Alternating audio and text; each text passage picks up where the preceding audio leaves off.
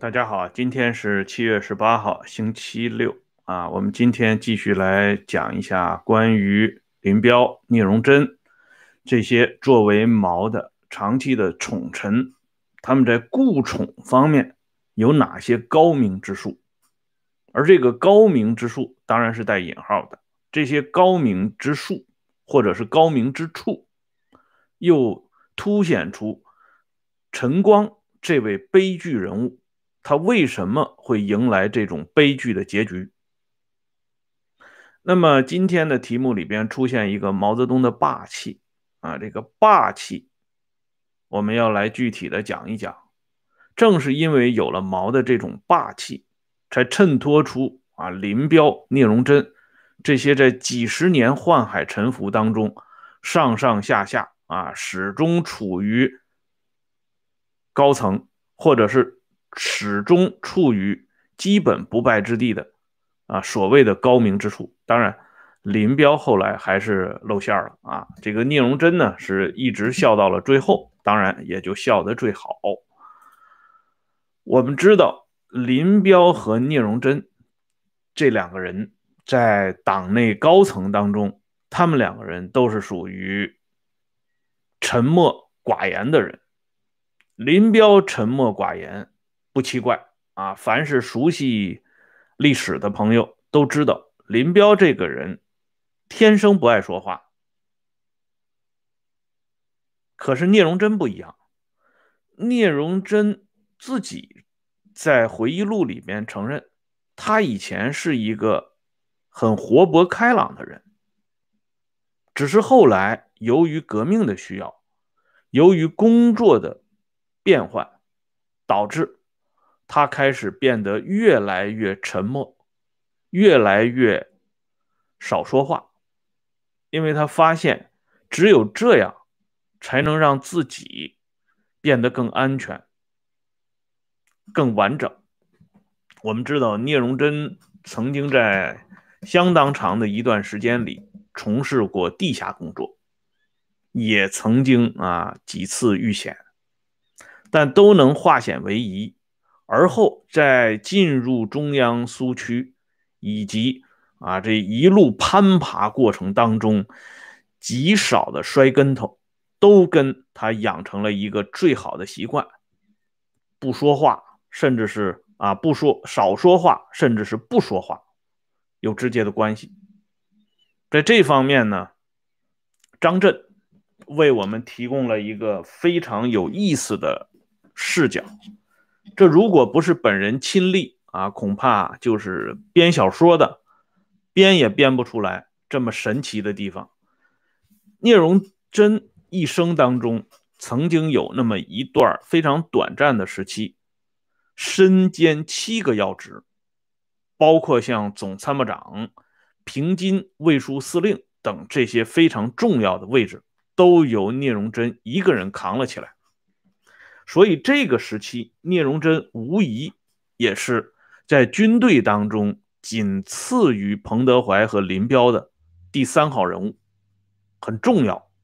这样呢，毛泽东在探讨军队方面的工作的时候，聂荣臻无疑是不能缺席的一个人。事情发生在一九五二年七月二十四号这一天，毛在颐年堂召集。中央军事委员会重要成员开会，出席会议的有朱德、刘少奇、周恩来、彭德怀、聂荣臻。陪同出席的或者叫简单性的参与的有总参军务部部长苏静，后来担任呃被授予中将军衔，还有就是叙述这件事情的当事人。后来也被授予中将军衔的张震，在这个会议开始以后，毛泽东宣布今天的会议由我来主持。显然，这一次会议是非常重要的。毛没有搞那些啊虚文环节，开门见山就讲了一句话，他说。最近一个时期，我感觉啊，其他方面啊，比如说青年工作、农业工作、工业工作的菜很多，摆满了一大桌子，吃也吃不了。可是军队系统的菜太少了，我饿得慌。你们为什么对我搞封锁呢？毛发了脾气了。张震说：“这是他第一次见过毛发脾气，所以这个会场马上就严肃起来。啊，最高领导发脾气了，那当然别人都要啊灰溜溜的，老老实实的，不吭声。而且接着毛就把话锋。”直接对准了聂荣臻，这让所有的人一点精神准备都没有。毛对聂荣臻说：“啊，你讲话呀！过去政治局开会，我请你列席，你就不讲话，我怕把椅子坐坏了，所以政治局开会以后，我就不请你聂荣臻了。”啊，张震呢，因为是第一次啊参加这种会议，不知深浅。还不太知道这种会议啊出现这样的情况，应该采取哪一种应对方式？他呢，作为聂荣臻的下属，认为自己理所应当的啊为自己的上司解围，所以他还讲说，主席日理万机，工作太忙，一般性的文件就不送了，只有最重要的我们才上报。结果张震话音未落，毛那边还没有接茬。朱德和刘少奇马上劈头盖脸的就批评张震。朱德说：“啊，我我们忙，可是我们还有军事秘书啊。”刘少奇说：“啊，就是你张震来了以后减少的。”张震一看，这才知道厉害之处啊！你这么一个啊，总参下边的一个部长，哪有你智慧的余地呀？所以。张震只好啊自己闭上嘴巴。即便是这样啊，毛还没有放过聂荣臻。毛又对聂荣臻说：“荣臻同志，你讲一讲。”啊，聂荣臻就是不吭气儿。毛更生气了。毛说：“如果啊你不讲的话，就做组织调整。什么叫组织调整就是撤职罢官。”到了这个时候。啊，刘少奇啊，朱德呀，周恩来这些人才赶紧站起来，啊，打圆场，表示说还是不急于啊做组织处理，让荣臻同志回去给主席写个报告。这样呢，这个会议就这样被中断了。聂荣臻回去以后啊，当然是紧锣密鼓的布置整改工作，啊，向毛啊做出沉痛的检讨，在七月三十号。向毛泽东呈递了书面检讨报告，毛在八月二号批示，照此办理，应数实行。后来，当这个啊八十年代的时候，已经负责总后勤部全局工作的张震啊，谢谢李先生啊，他有一次他就是作为老部下去见聂荣臻。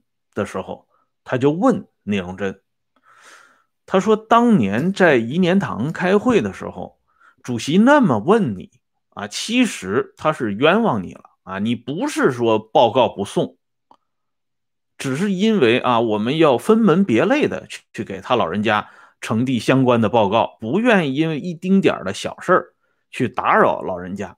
那你为什么不做解释呢？”哎，聂荣臻笑了笑，就是摆摆手。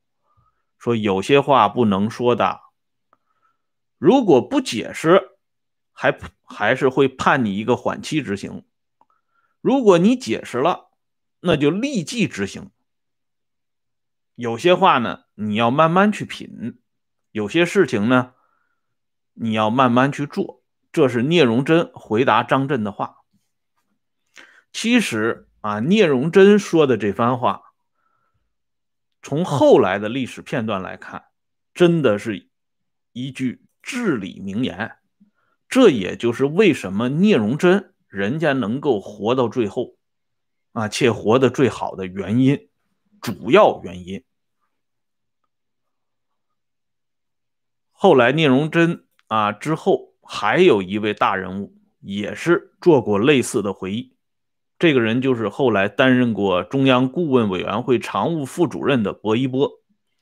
薄一波晚年在回忆录里边写过这样一段话，他说：“我的一个老领导和一位老战友不止一次的告诫我，主席讲的话，如果你觉得不对，千万不要讲。你回去想一想，慢慢就会知道，慢慢就会知道。”主席是正确的。薄一波对这件事情印象非常深，所以他把他写到回忆录里边，告诉后人。对比啊，聂荣臻跟张震说的这句话，以及那位老领导和老战友对薄一波说的这番话，我们就可以得出结论：为什么聂荣臻会说，如果不回话，还可以判个缓期？如果回了话，那就是立即执行。在毛的字典当中，只有两个字最重要：霸气。啊，李锐不是回忆过吗？毛说过这样的话：“我只对我自己负责。”曹操也说过这样的话：“宁可我负天下人，不使天下人负我。”就是这样的霸气。这种霸气体现的最重要的一个特点，就是谁也不准顶嘴。这个顶嘴，我们一般理解啊，就是领导说东，你偏说西，这叫顶嘴。其实不是这么简单的。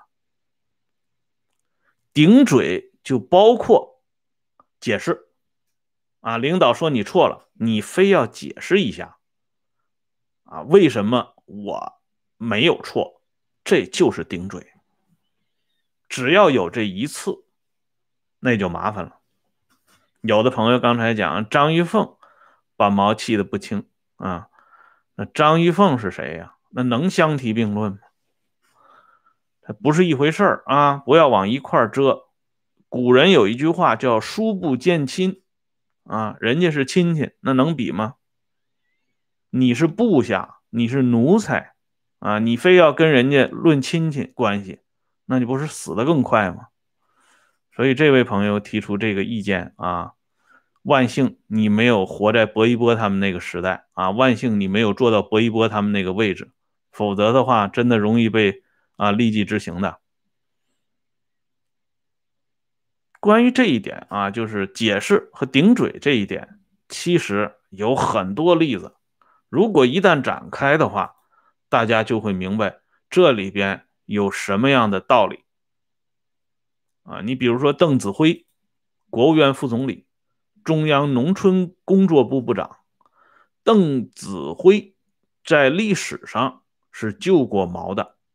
毛在最困难的时期，灰溜溜的到闽西根据地，没有人陪着他，除了他身边的警卫员。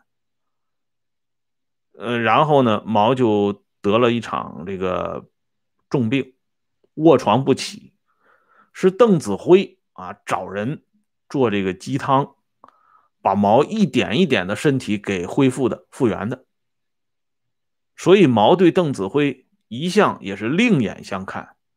可是后来到了一九六二年啊，谢谢杨先生啊，因为包产到户的事情，邓子恢。跟毛解释了一下，这下子可不得了了。这一解释，事情就闹大了。一九六二年九月二十五号，中国共产党第八届十中全会召开，董必武在会上做发言。毛泽东就董必武发言期间做了一个重要的插话。毛的插话的原文是这么说的：“他说。”我跟邓子恢谈了一个半钟头的话，我就受了一个半钟头的训，不是什么谈话，是受他的训，因为我给他提出的问题，他不答复嘛。这段话，我们先看毛的啊一面之词，所谓受训就是他向邓子恢提出问题，邓子恢不回答，这在毛看来，这叫听训啊，挨说了。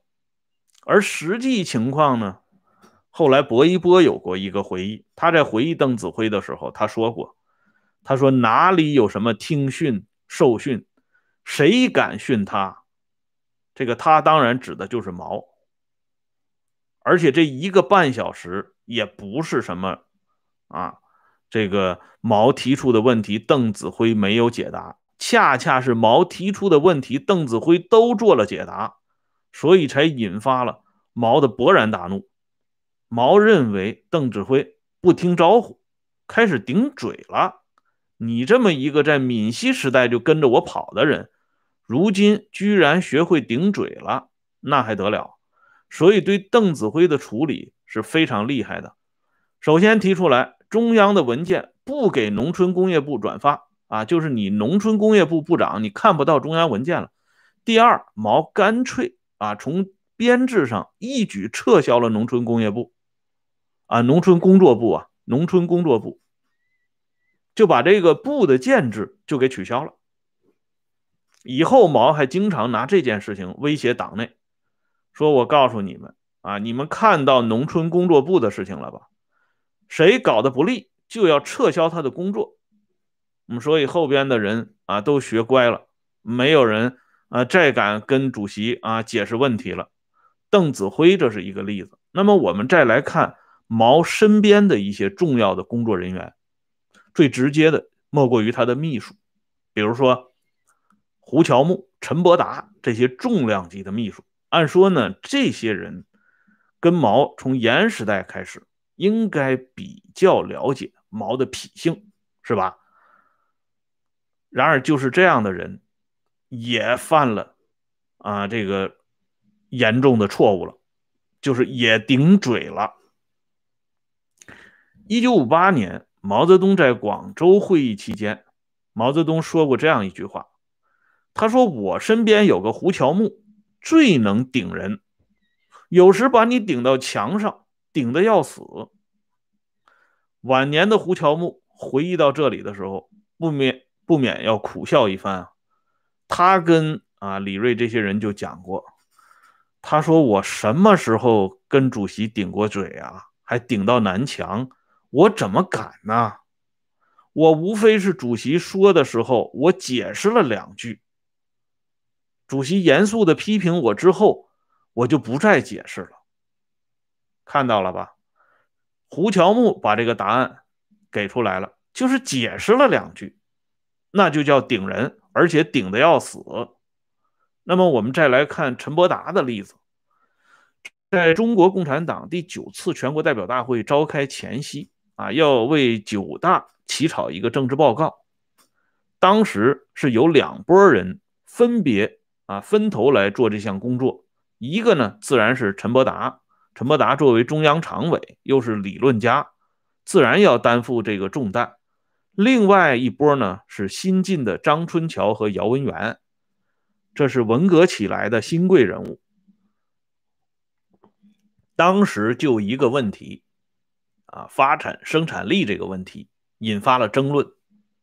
陈伯达。就是对张春桥、姚文元看不上，觉得这两个人没啥水平，完全凭借这种小聪明、小把戏爬了上来，理论功底也不够深厚。陈伯达当时就说了一段话，他说：“伯恩斯坦说过，运动就是一切，而目的是没有的。我们这么搞啊，不讲发展生产力，不讲这个发展生产，其实就是像伯恩斯坦形容的这样。”可是陈伯达这句话一下子捅了娄子了，毛当时就发火了。毛说：“君子报仇，十年不晚。”啊，否定了你的报告，你陈伯达不到半个月就反攻了。帝国主义的本性是不会改变的，你陈伯达的本性也是不会改变的。张春桥、姚文元就上纲啊，说陈伯达讲的发展生产、搞好生产是唯生产力论。嗯，这样呢，陈伯达就不敢吭气儿了。大家看一下，像陈伯达、胡乔木这样的人，啊，无非是解释两句，无非是啊，针对别人的一些说法提出小小的意见，结果就被毛一顿臭批，以至于这两个人大气儿都不敢出。啊，后来陈伯达更严重，直接给判刑了。所以我们现在再来看啊，当年陈云说的一句话，就非常鞭辟入里了。陈云讲过这样一个话，他说：“啊，他经常说谁谁是党内一霸，其实谁敢在党内称王称霸，除了他自己。这个始终陈云用一个他字。”来代替，那我们也知道这个他到底指的是谁？这是陈云的经验之谈。所以，我们接下来我们再看，为啥人家聂荣臻啊始终一句话不回？这真的啊可以说是搞懂了内中的三位。有的作家，比如说全燕赤，他写的报告文学里边讲。说党内敢于当面顶撞毛的人，除了彭德怀，就是林彪。彭德怀是确有其事啊，彭德怀的下场大家也是有目共睹。但要说林彪当面顶撞毛啊，至少我目前我没看到相关的资料。当年会理会议的时候，大家都都了解，那个时候毛刚刚回到领导岗位上。在军队内部，在党内下最后决心的是人家周恩来。毛那个时候没有后来那么大的权威，可是就是因为啊，彭德怀写的这封信惹怒了毛。召开会理会议的时候，毛劈头盖脸啊，夹枪带棒的臭骂了彭德怀一顿。而对于鼓动彭德怀写信的林彪，毛当面斥责他：“你还是个娃娃吗？你懂什么呀？”林彪一言不发，一句话不敢讲。还有一点啊，这是黄克诚回忆的。当初打四平这件事情上，林彪本心是不赞成的。黄克诚啊，作为林彪非常器重的一员大将，他在白城子的时候就给林彪连续去信，希望不要去攻打这个四平，这是得不偿失的一件事情。可是后来黄克诚回忆。他说什么呢？他说他给林彪去了几封信，林彪都没有给他回信。这是他跟林彪在工作来往过程中从来没没遇到过的事情。因为林彪还是很喜欢黄克诚的一些建议，对于黄克诚的建议，林彪不说有问必答也差不多。可是这一次非常例外，没有给黄克诚回复。直到后来庐山会议的时候，黄克诚才知道。原来打四平的主张是毛提出的，即便是作为毛最顶尖的亲信林彪，也绝不敢违拗毛的意志。当然，最终这场四平的战役，正如啊林彪、黄克诚他们所担心的那样，得不偿失。可是是也必须按照他的意志来办。黄克诚不聪明的地方就在于，到了庐山会议后期，他就打四平的事情提了出来。毛直接告诉黄克诚，固守四平，当时是我决定的。啊，四平保卫战嘛。黄克诚说：“是你决定的，也是不对的。”毛泽东马上跟了一句：“那就让历史和后人去评税吧。”啊，就这一句话，黄克诚就算是彻底的完了。啊，什么叫历史和后人呢？所以从这个例子来看，解释是一件非常麻烦的事情。而为什么啊不准解释？那就是因为最高首长不准备惯你们的脾气。不准备惯你们的毛病，什么样的毛病呢？解释说明你有棱角，说明你有脾气，说明你有个性，这样在革命大家庭里你是站不住脚的。这里边呢，薄一波有一个非常沉痛的教训啊，这个沉痛的教训以至于让薄一波记了一辈子。直到后来叶剑英去世的时候，薄一波在悼念叶剑英的文章当中向我们披露了这一点，才让我们知道薄一波吃了一个什么样的哑巴亏，以至于让他终身难忘。那这个故事呢，咱们就留在明天来接着说。今天碍于时间啊，咱们不得不先告一段落。感谢朋友们上来收看和支持咱们这个节目。有愿意订阅啊温相会员频道的，我给大家发一个链接啊，欢迎大家积极订阅这个频道呢。我们是每天啊都更新，每天都会讲一期。